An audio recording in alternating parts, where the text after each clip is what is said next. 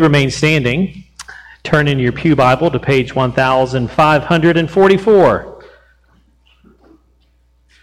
Our scripture reading this morning comes out of Matthew 26, verses 36 through 46.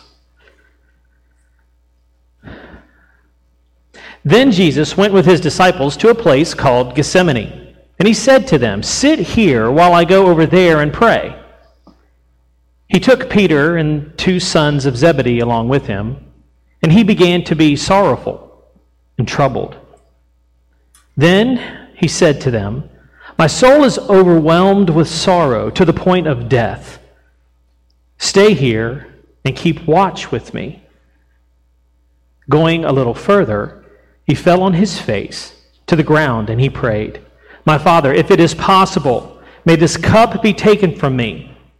Yet not as I will, but as you will." Then he returned to his disciples, and he found them sleeping. "Couldn't you keep watch with me for 1 hour? He asked Peter. "Watch and pray, so that you will not fall into temptation. The spirit is willing, but the flesh, it's weak." He went away a second time and prayed, "My Father, if it is not possible for this cup to be taken away unless I drink it, may your will be done." When he came back, he again found them sleeping because their eyes were heavy. So he left them, and he went away once more and prayed the third time, saying the same thing. When he returned to the disciples, he said to them, "You are still sleeping and resting, are you? Look, the hour has come, and the Son of Man is delivered into the hands of sinners. Rise, let us go. Here comes my betrayer." This is the word of God for the people of God. Thank you. You may be seated.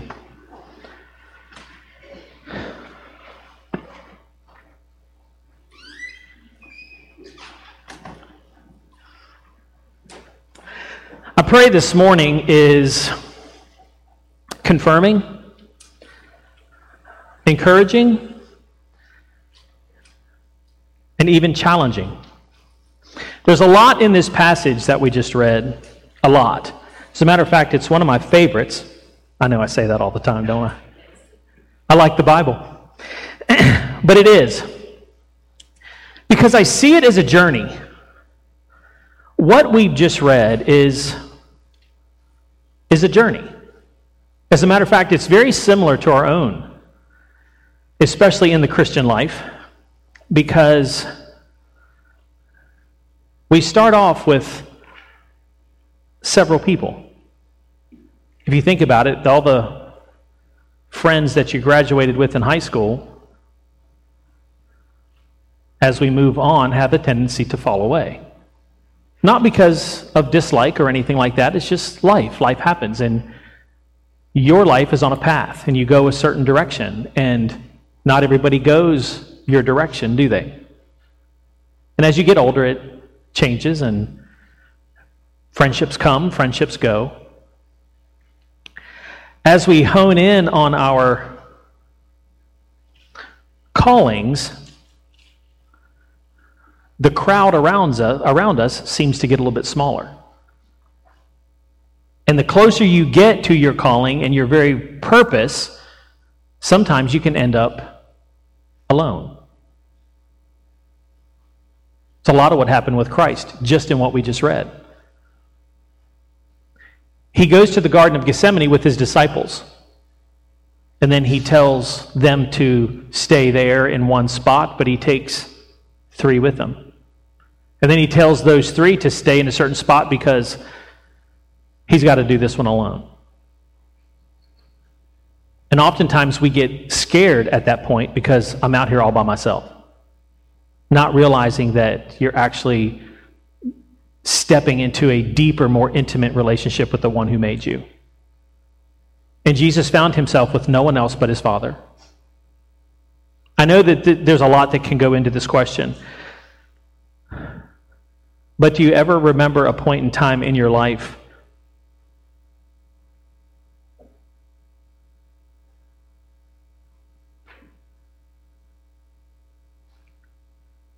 when all you wanted to do was spend time with your dad? That's it. Even as a child, that you would just look forward to that moment, to that time, and just go, I just want to spend time with my dad. We need to realize the humanity of Christ, and that's where he was at that point. All Jesus wanted to do was talk one-on-one with his Father. And saying, whatever it is, you tell me, and I'll do it. The enemy wants us to think that we're alone, which is such a lie from the pit of hell, if I can just say that. Because you cannot be in a more safe place than when you are alone with God your Father in the garden and your face is in the dirt. You can't. And we're talking today about sacrifice. If I can give you a sentence for this, sacrifice creates impact. Sacrifice creates impact. Because what Jesus did in the garden, in his one-on-one with the Lord, rippled through the earth, and we're feeling it today. This journey that we're on, we're faced with sacrifices. Even in life, we're faced with these sacrifices. It can be for our children. It can be for a loved one. It can be for your community. It could be for yourself. Can be for food. What would you sacrifice to go get the steak dinner you've always wanted? You know, I mean, let's really look at our real life situations. What are some things that we give up so that we can have something else? We sacrifice for stuff, don't we? It may be not all holy and spiritual, but we sacrifice for things, don't we? And God is just inviting us into this journey to sacrifice things for a relationship with him, a closer walk with him. And out of that relationship and out of that love that he has for us, it flows into others around us. We could sacrifice for somebody that we don't know. Your own calling, your purpose. The dream that God has put deep inside your heart, would you sacrifice for that?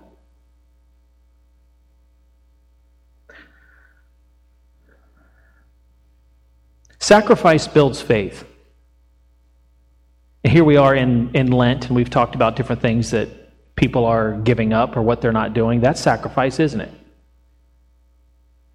Yeah. You don't want to hear about my stories of chocolate chip cookies. It's been a brutal couple weeks. You know, but it's like, you know, we have these things that we give up, these things, we sacrifice these things for what? For relationship, for closeness, for intimacy with the Lord, to understand. Is it worth it? Absolutely. Is my life changing because of it? Yes. But we sacrifice, but that sacrifice builds faith. And that's what puts a smile on God's face, is he's seeing us grow, and he loves that. What father wouldn't? There's another thing that I think is very, very important for us to remember in sacrifice. I'm going to turn to Mark chapter 10. Sacrifice brings reward. Okay? Now, a lot of times we can think, yeah, but you know, we don't want to sacrifice something just in hopes that we get this. I'm not going to give up this so that I can grab a hold of this. Because then, you know, my heart's just all messed up and then it's not worth it. And God's going to see right through my smoke screen. And he's going to go, nope. But here's what I'm talking about. Our sacrifice actually comes with a promise. Did you realize that?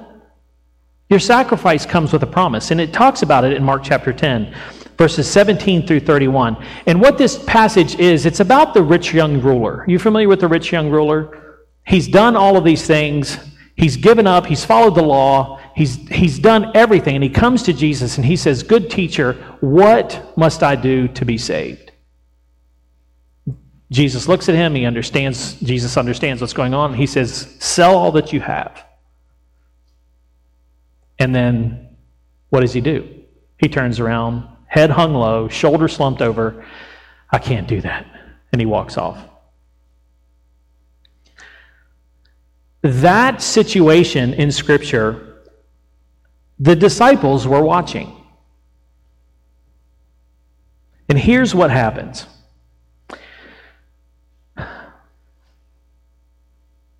Jesus looks around and said to his disciples, this is verse 23, "How hard is it for the rich to enter the kingdom of God?" The disciples were amazed at his words, but Jesus said again, "Children, how hard is it to enter the kingdom of God? Though it is easier for a camel to go through the eye of a needle than a rich man to enter the kingdom of God." Well, the disciples were even more amazed, and to each other they said, "Well then, who can be saved?" Jesus looked at them and said, "With man it is impossible, but with God all things are possible." Peter said to him, "We have left everything to follow you."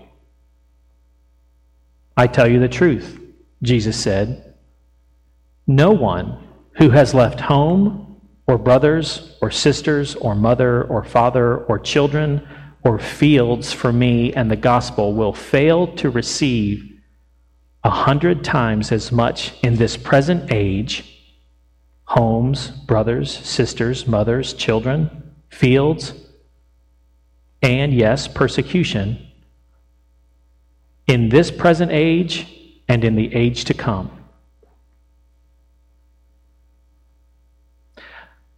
Peter says, "Jesus, we've given everything. We've left it all." Is that sacrifice? Yes, that's sacrifice. And Jesus says, you know what? Not only are you going to receive these things back, but it will be 100-fold in this life and in the life to come. Now, to believe that would take some bold faith, wouldn't it? Yes, because that's a pretty big deal right there.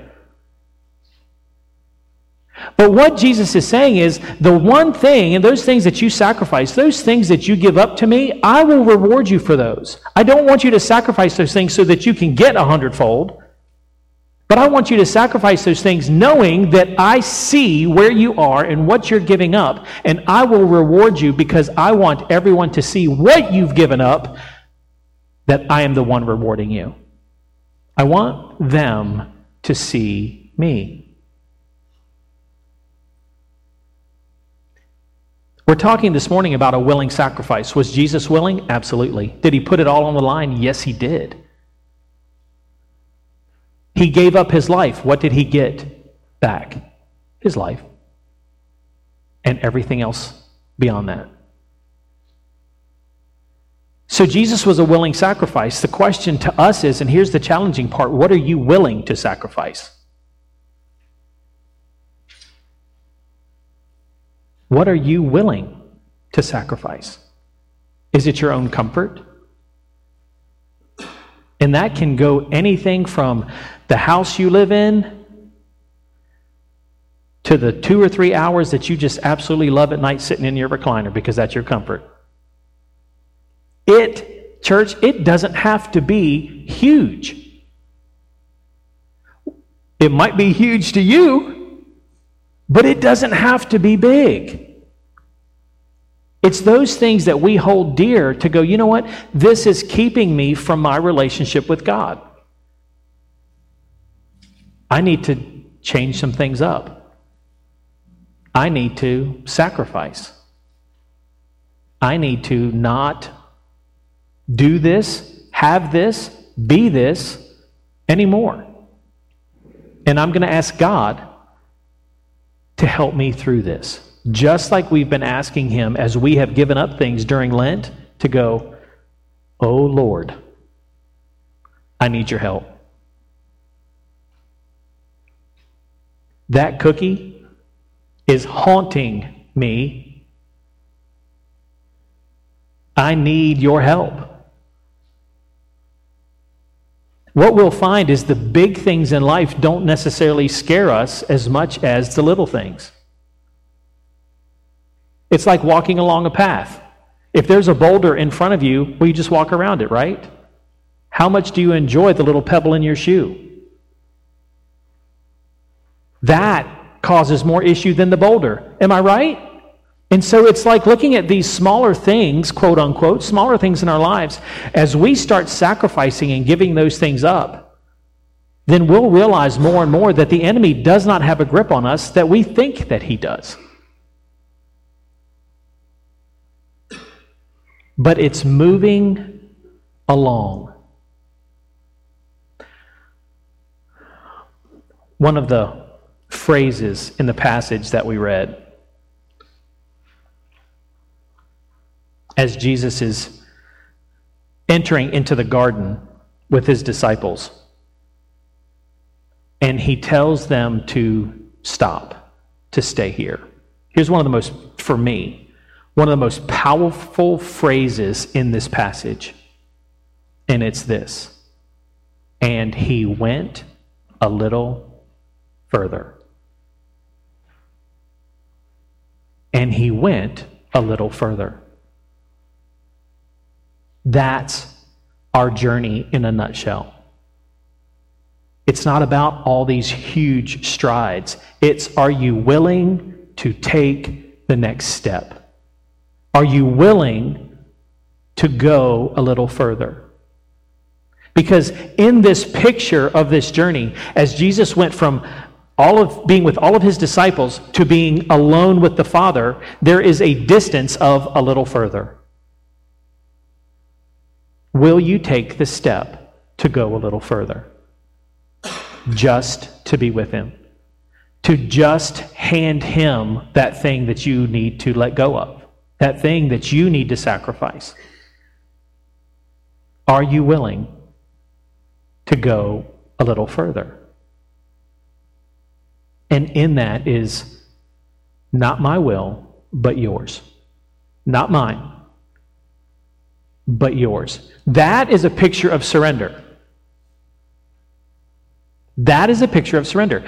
Not my will, because I'll tell you what I want. And you can see, Jesus is like, I don't want the beatings. I don't want my beard ripped out. I don't want spat on. I don't want the cat of nine tails. I don't want to be nailed to a cross, and I don't want a spear in my side. That's what I don't want. But what do you want? Because whatever it is that you want, I'll do it.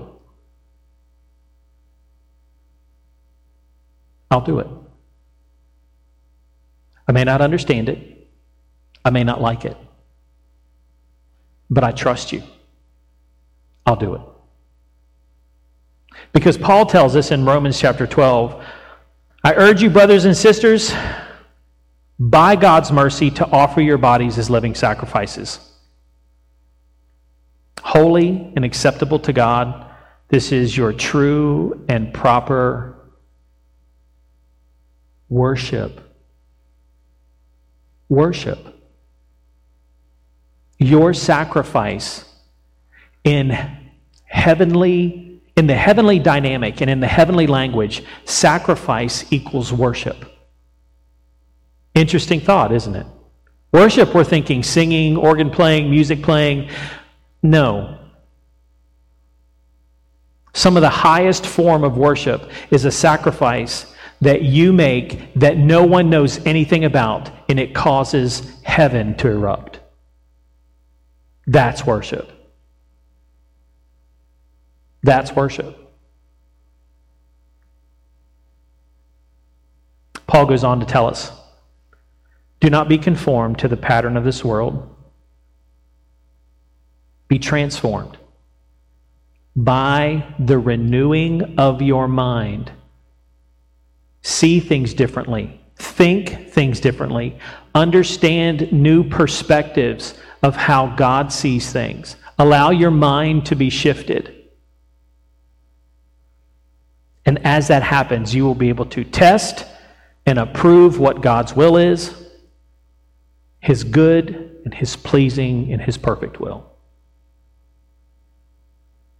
Oftentimes, to get to that point, there are things that are in front of us. There are roadblocks. There's the pebble in the shoe. There may be the boulder in the path. Those are the things that we need to sacrifice, that we need to let go. Go a little further. You know what? Not everybody is going to follow you. That's the other point. Along our journey in life, you know what? You end up with just 2 or 3. And you know what? If you can count your good friends on one hand, you're rich. Right? Not everybody's going to follow your path.